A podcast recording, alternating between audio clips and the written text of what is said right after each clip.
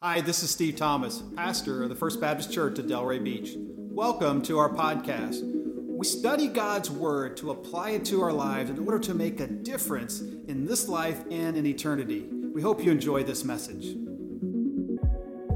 We cry out, we cry out. Well, it's good to be with you today. You know, today we're going to talk about knowing the unknown. And I have to say, I, yep, I probably don't look it, but I've gotten a little bit older. And uh, I feel young. I feel young.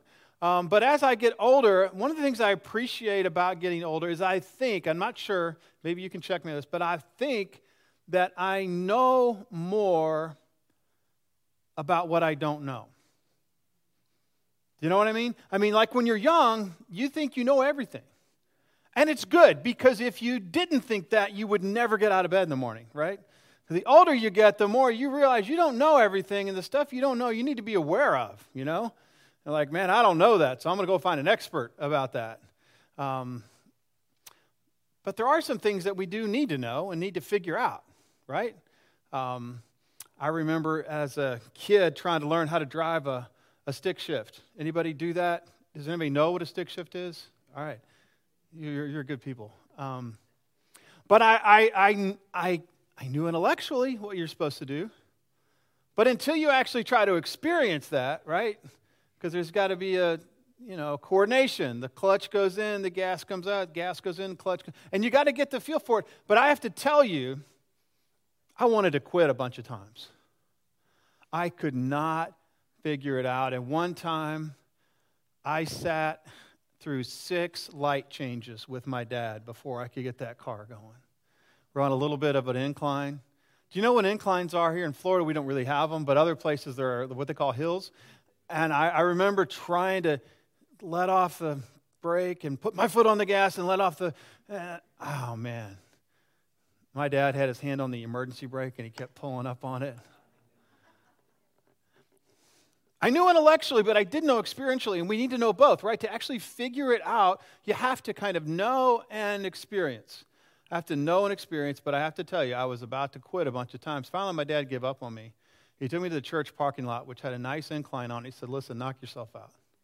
He got out of the car and he went home. and I figured it out. I figured it out. I learned and, and was able to know what to me seemed unknowable. Maybe you've had that experience with something in your life. Maybe if you ever uh, learned how to water ski, especially the older you get, it's really tough because the balance point, you know, some jerk on a boat just puts the throttle down and just pulls your head over those skis and you face plant right in the water. And you're like, this is stupid. This isn't going to work. And you, you know intellectually how to do it, but you have to experience it. Same's true with snow skiing. I mean, you get up there, you think you can do this, but if you are a water skier and you try to snow ski, it's really a disaster because with water skiing, you lean back, and snow skiing, you have to lean forward, which is counterintuitive because you're going down a hill way too fast if I lean forward. Anyway. But to start to think, I'm never going to know this. I'm never really going to get this. And there's that thought that goes through your mind, and you're like, man, I'm never going to get this. And I fear for some people, that's what following Jesus is like.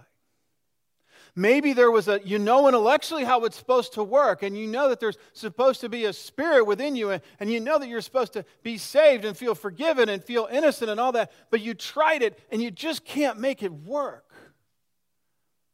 Or maybe it works only a little bit, and you're like, man, I don't know. I feel like everyone else around me is getting it, but I don't really know. This is for you today. Maybe you know someone like this. Maybe you know people like this. They, they got a little bit, they got a little background, but man, it's just really undefined, and it really, you don't understand how, it, it just, you feel like you're sitting at the stoplight trying to make that car go, and it just keeps dying on you. And when it dies, it, and there's people in the back honking their horns saying, Get out of the way. Acts chapter 17, beginning of verse 16, it's a famous encounter that the Apostle Paul has with the Athenians in Greece. And it speaks to this idea of knowing the unknown. Knowing the unknown. Acts chapter 17, verse 16. Remember, Paul has just gotten run out of every town. I mean, he, he can't stay long enough before they chase him out. He got chased out of Philippi, he got chased out of Thessalonica, chased out of Berea, and he, he heads down about 200 miles down to Athens from Berea. And he leaves Timothy and Silas behind in Berea. Don't know why exactly. I think they just had to get him out of town, probably put him in a rail car and just got him out of town, you know. Um, but he sends for them. And while he's waiting for them, he's in Athens. And here's what happens. Verse 16 says, Now Paul, excuse me, now while Paul was waiting for them at Athens, his spirit was provoked within him as he saw that the city was full of idols. So he screamed and yelled and just got in people's faces and got really mad at them. And he posted on social media and he, and he just, no, he didn't do that, did he? I want to make sure y'all are listening. and incidentally, the word for provoked is like infuriated.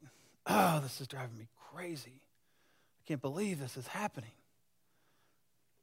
Verse 17. So he reasoned with them. Some of you are good at this.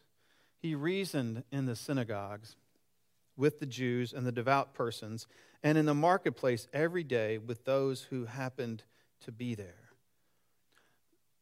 It's estimated that there were over 30,000 idols in Athens in public at the time. This is a place called Mars Hill. You've probably heard of it.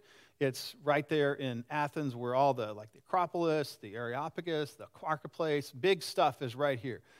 And there's 30,000 idols. And it's estimated that there was only about 10,000 residents at the time. So really, it was like more idols than there were people.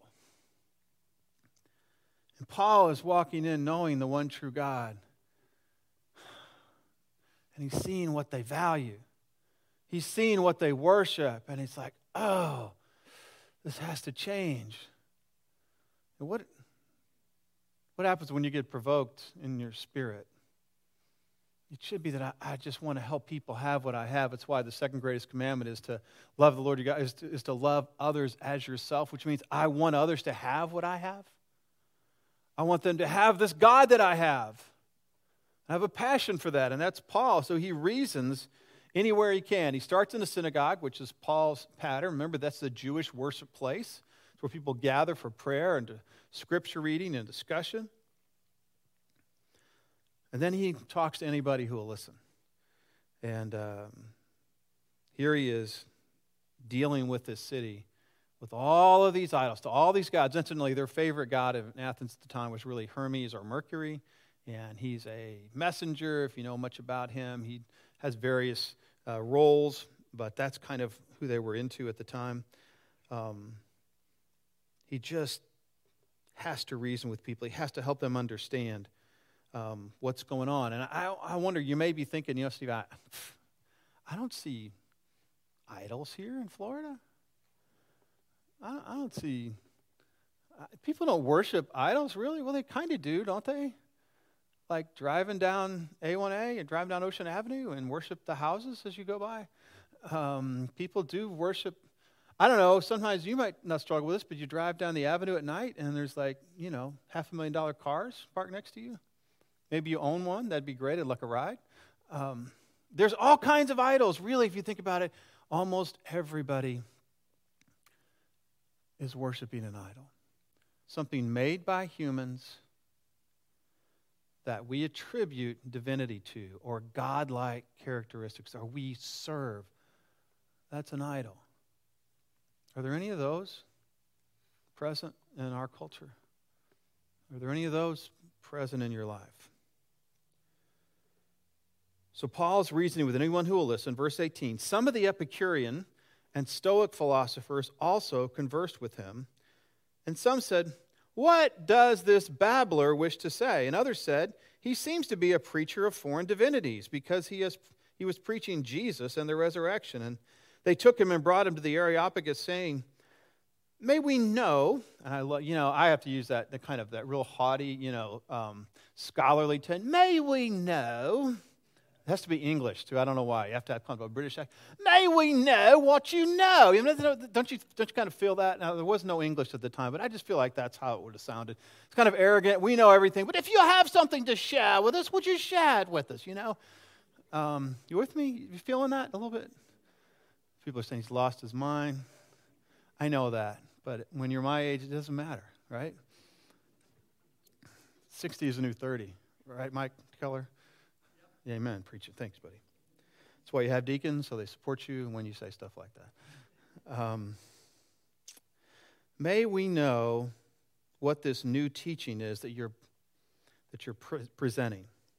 For you bring some strange things to our ears. We wish to know, therefore, what these things mean. And now, all the Athenians and the foreigners who live there would spend their time in nothing except telling or hearing something new. You been there? Oh, what's the latest? What's the latest on this? What's the latest fashion? What's the latest person? What's the latest thing on my team? How in the world did Jacksonville win last night? You know, all those kinds of things. Uh, there's no chance that Miami's going to win today, right? Gene, as I know, is rooting for him, but we know it's not going to happen. Um, we all want something new. I want to know the newest thing, the coolest thing. That's why people, I think that's why they watch the Today Show. I don't understand, but, you know, there's this desire, though, for something new, and that's what they were in Athens. They were all about it. There's two main groups here. There are the Epicureans. The Epicureans, they were a group that were all about pleasure. They believed that there were gods and that they existed, but they were really far off, and they were kind of like kind of like deists in a way.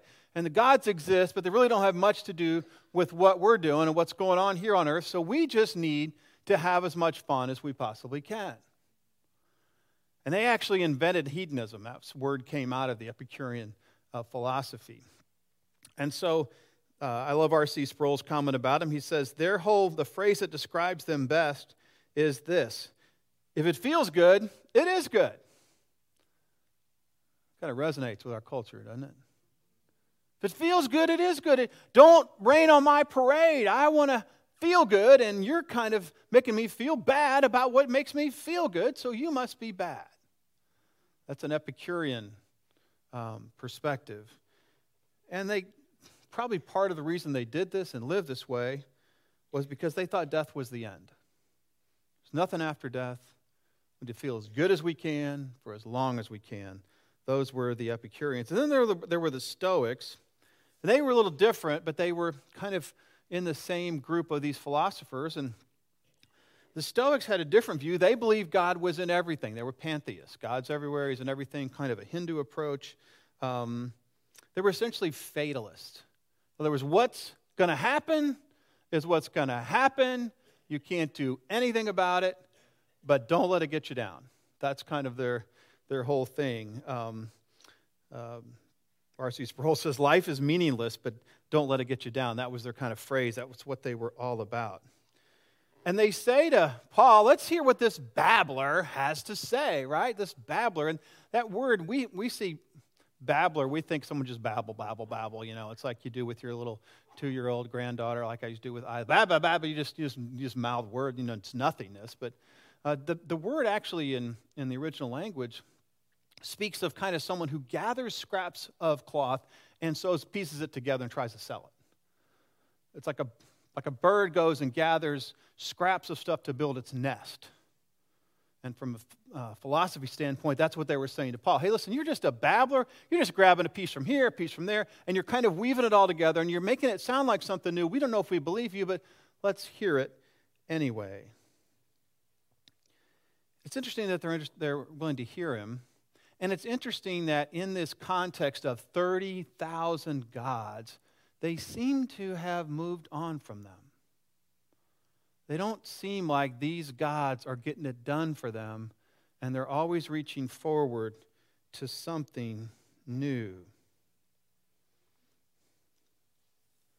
That's why they want to hear Paul. They think that maybe there's something new. They think that maybe he's got something that would kind of put together stuff they already know in a way that would have some meaning because really their lives are pretty meaningless if you think about it. And Paul is preaching Jesus and resurrection, and we already know that the Epicureans didn't believe in resurrection, so it's, it's kind of a it's kind of a cloudy thing they're trying to figure out. But it, maybe you've had that experience, so maybe you have some spiritual background, but it's never really worked out for you. And you're trying to figure it out. If that's you, I'm so glad you're here. Because we're here to help you figure out. So they got, invite Paul to speak, and in verse 22, um, the story continues. So Paul, standing in the midst of the Areopagus, this was a meeting place near the market. It was a place they would gather. They might have trials there. They might have debates there. Um, it was a place to meet and to speak, and they invited him to speak. And he says this. He says, "Men of Athens, I perceive that in every way you're very religious." Anybody ever told you that? Oh, I didn't know you're religious. Yeah, and they, they quit cursing and they change the channel or whatever else is going on, right? I didn't know you're religious. You're like, what does that mean? And Paul is not trying to cut them down. He's saying, listen, I, you're very religious, which means you're very devout. You really try to worship something. You hold to something. You're, you're someone who you guys are really devoted to figuring this out. And you're, there's all these objects of worship. He says, I see that you're very religious. Verse 23. For as I passed along, I observed the objects of your worship, and I found also an altar with this inscription to the unknown God. What therefore you worship is unknown. This I proclaim to you. I love how Paul finds something in their culture and he attaches it to where, who Jesus is. You see, there's this desire in everyone to know God. There's this desire in everyone who doesn't know God personally, doesn't know Jesus. There's a desire to know. There's this desire to connect with Him, and that's there. They've got 30,000 gods, and they've got an altar to the unknown God. It just feels like God is calling out to them. There is, I'm here if you would just listen. And I love how Paul grabs that and says, Listen, that which you see is unknown. I'm going to explain to you, I'm going to proclaim it to you.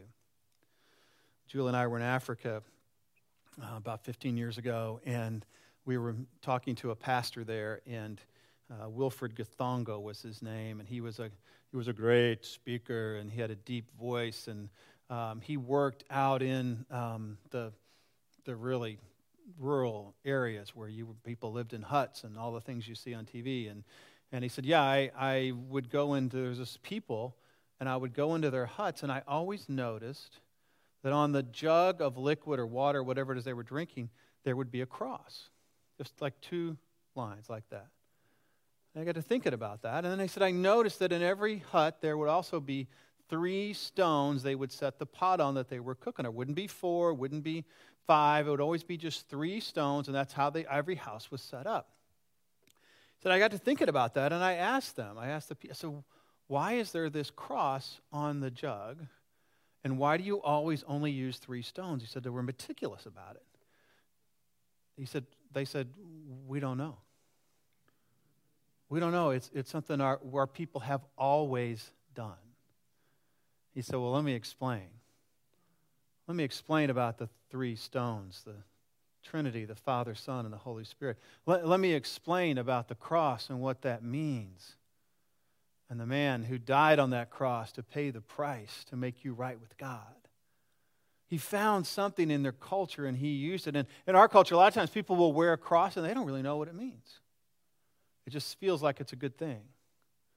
Let's talk about the cross. You can know the God of the cross. I love how Paul does that, and we can do that uh, as well. You know, I've talked to a lot of people over the years, and you have too, struggling, and they always ask this question why is God allowing this difficulty to happen? Why is God allowing this to happen in my life? Why doesn't He just give me a good life and make everything perfect and make everybody behave? And why does God. Well, I, I always give Him one of three answers, or maybe I give Him all three. And the first is, you know, He might want to get your attention, might want you to know Him. He might really just want to get your attention. He also might be telling you, listen, this life far from you is going to lead to disaster. This life far from God is, leads to disaster. He wants to get your attention, wants you to tell you life far from Him leads to disaster. And he also, the third thing I tell people a lot is, you know, He wants to remind you this world is not your home. There is no nirvana on earth. there is no real peace on earth. This earth only exists so that God can accomplish his purpose of moving people to the new heaven and the new earth.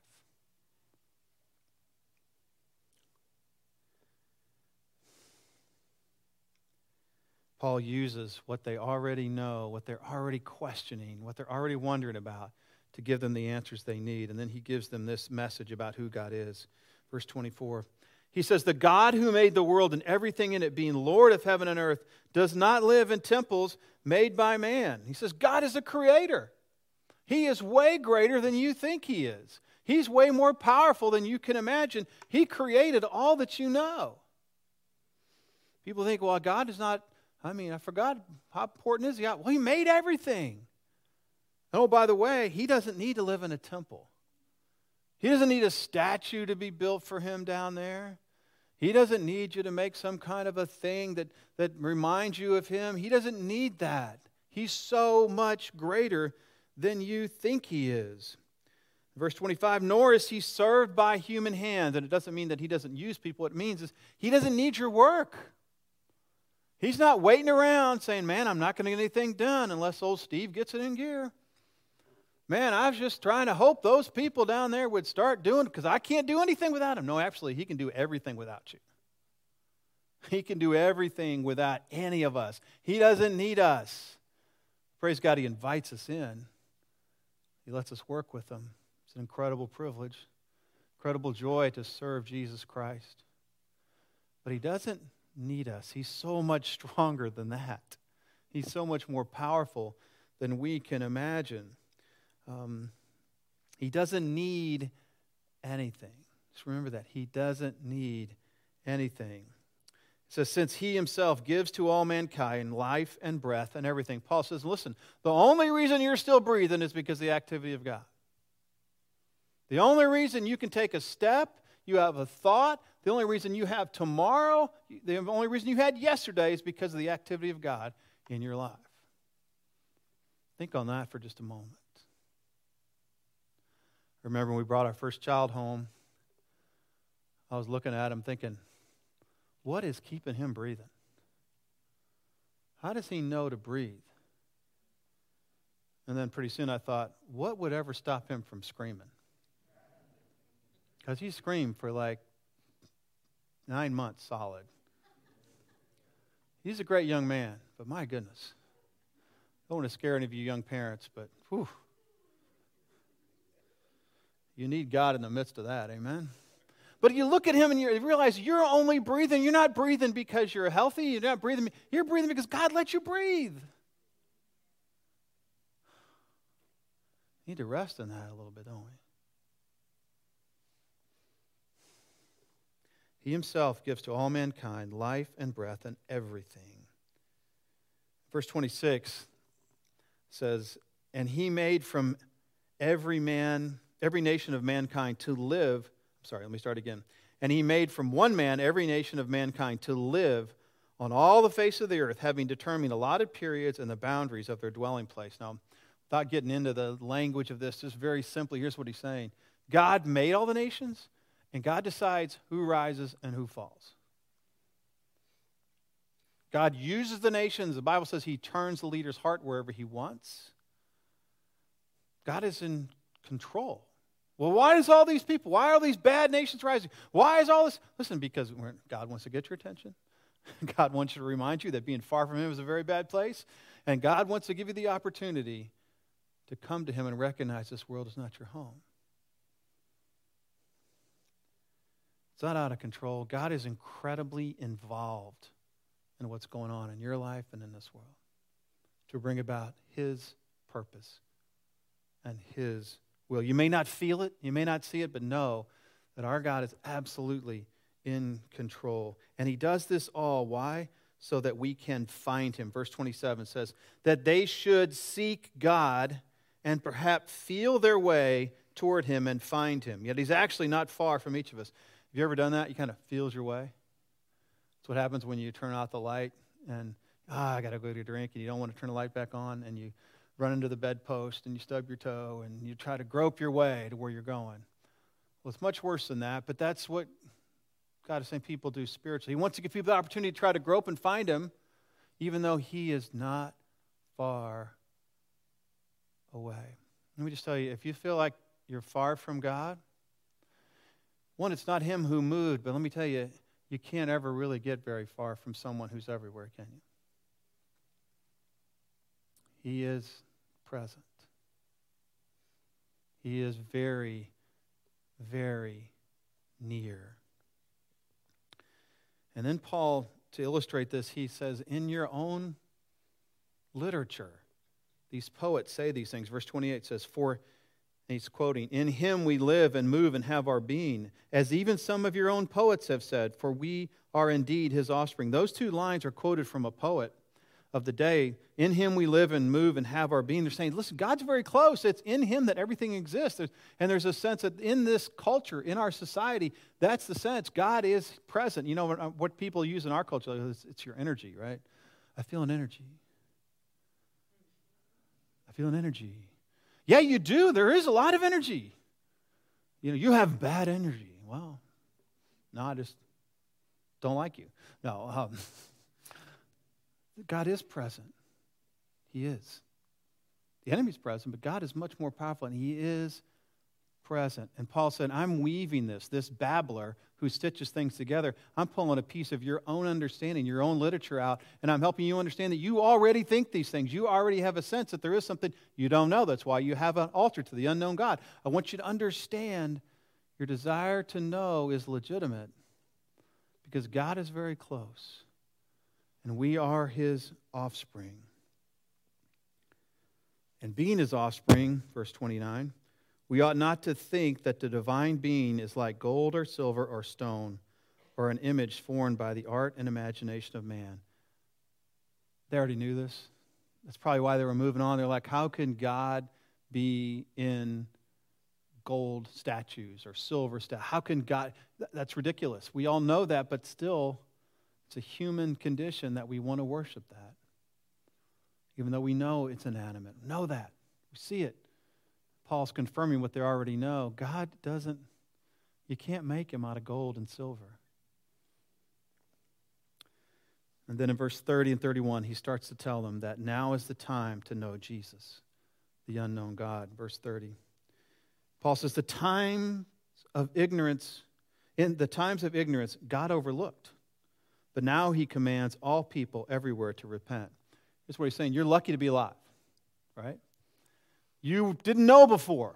You didn't know. Maybe you heard the story of Jesus, but you didn't know really what he was all about. And I'm here to proclaim him and help you understand the time now is to repent of your sin, of your ignoring his word, of ignoring what he expects. And you now have the opportunity to repent and receive him and be made right with him and that's the opportunity I'm giving you because essentially your time is up. It's time for judgment to happen. See, none of us know that we have another moment. None of us know we have another breath. Time could be right now. The time is now. He says, In times of ignorance, God overlooked it, but now He commands all people everywhere to repent. Jesus Christ has come and paid the price for your sin. If you don't repent, you're rejecting God's provision for you, refusing to open that door of faith and trust in Him. Verse 31 Because He has fixed a day on which He will judge the world in righteousness by a man whom He has appointed. And of this He has given assurance to all by raising Him from the dead. In other words, Jesus Christ is going to judge everyone. Going to judge everyone. And if you refuse to repent, it's not going to go well. It's not going to go well. That's the beauty of following Jesus. You don't have to have a long resume. You just have to have one reference. Just one reference. Maybe you've gotten a job that way. I didn't look at my resume. They just, they just knew that I knew this guy. And this reference got me the job. All the thing you need to get into heaven is a reference from Jesus Christ. Say, yes, this is one of mine. He's repented of my sin. He's repented of his sin. I, I, just one guy. You don't need a resume. You just need one reference. And it's interesting that the response. So cool because Bible always it's so true for so many reasons, but because there's not this incredibly huge Billy Graham like response here, it kind of gives it even more veracity. Because if we were writing the story, we'd kind of embellish it a little bit and go, and thousands were saved, others have come, and you can come as well. I mean, that's how it would be, right? But no, only most people rejects Paul. And he says this, um, Luke records it this way. He says, Now when they heard the resurrection of the dead, some mocked, but others said, He will, we will hear you again about this. Um, the Epicureans didn't believe in life after death, so they thought when he talked about resurrection, that's not even a possibility. So they got out their snooty voice. Now they heard the resurrection. Some mocked him, and others said, "We'll hear you again." You know, which is there's nothing wrong with hearing someone again, right? Don't wait though. We'll talk to anyone whose really heart is open and letting God save them, but don't wait too long. I always wonder if people saying, I want to hear more means I'm just rejecting what you say, but I'd like to hear it again. Um, again, we'll walk with you, we'll help you. But some, some men joined him and believed. And among them were also Dionysius the Areopagite uh, and a woman named Damaris and others with them. Some did. Some said, I'm not going to hang with you guys anymore. This guy's got it right. This guy's got it right. I'm going to I'm going to walk with him and I'm going to believe in Jesus. Some responded. Have you responded? Are you a follower? Are you a follower of Jesus?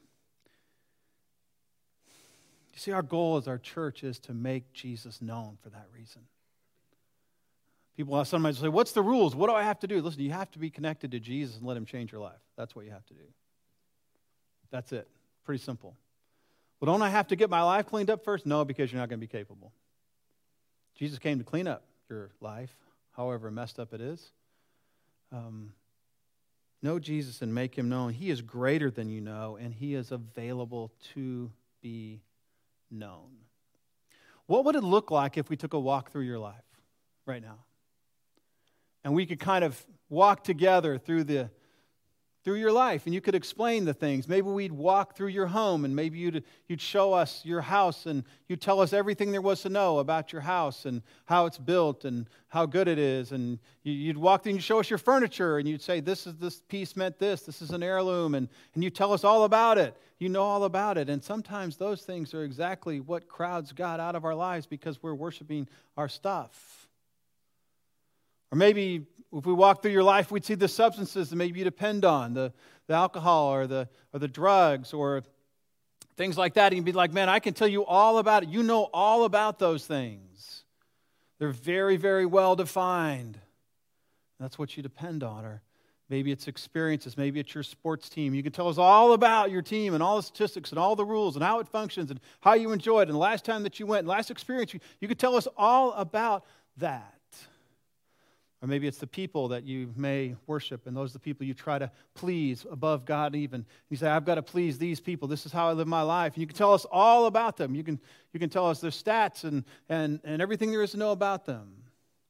Or maybe we look and we just see that you're the one that you try to please, and it's all about you.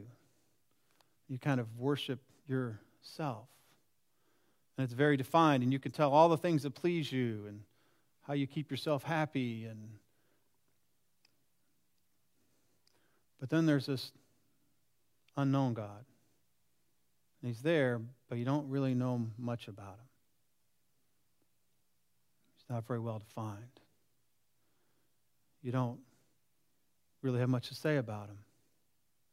Maybe there was a story once, there was a story a long time ago, remember, and I, I remember how it happened, and I remember, yeah, I remember hearing about God, and I responded, I think, maybe, and I was baptizing, but, but there's no only, there's, there's only one story.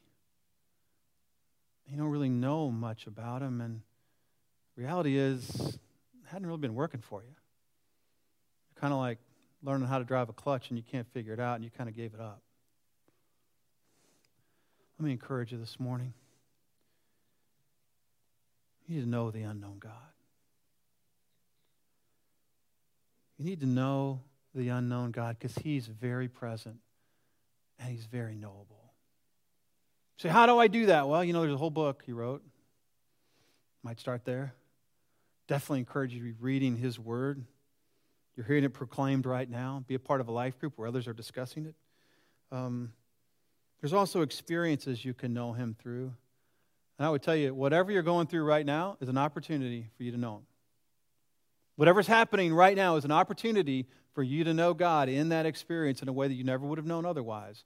Some people say, well, I'll spend my time getting to know God after I get through this pregnancy or this job challenge or this school or this work challenge. No, He wants you to know Him in that challenge right now.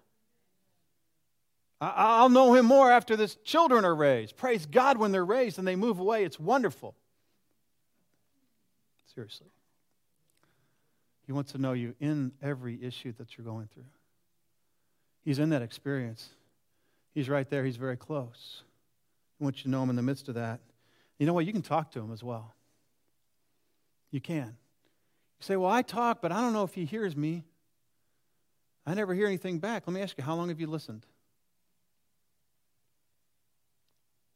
Sometimes we pray and we never stop to say, God, would you just speak? I need you to speak to me about this issue because I'm not smart enough to figure it out. Amen? Anybody else? Um, I got a bunch of theology degrees and I'm still not smart enough to figure it out.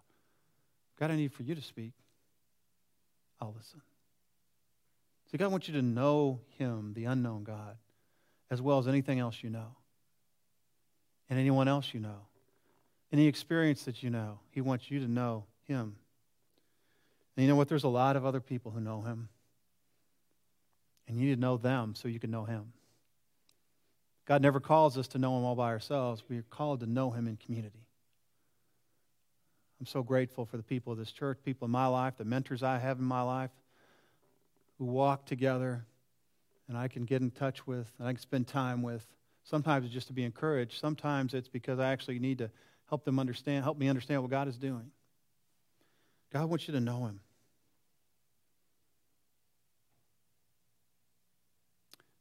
Does this place in your life look like an altar to an unknown God or to a very well defined known God?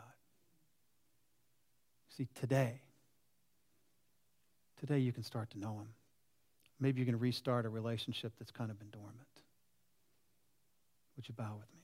Thanks for joining us today. If you'd like to support this ministry, go to our website at fbcdelray.com. Also, click the share button so you can share this message with a friend or someone in need as we seek to know Jesus, to know others, and to make him known. We cry out, we cry out.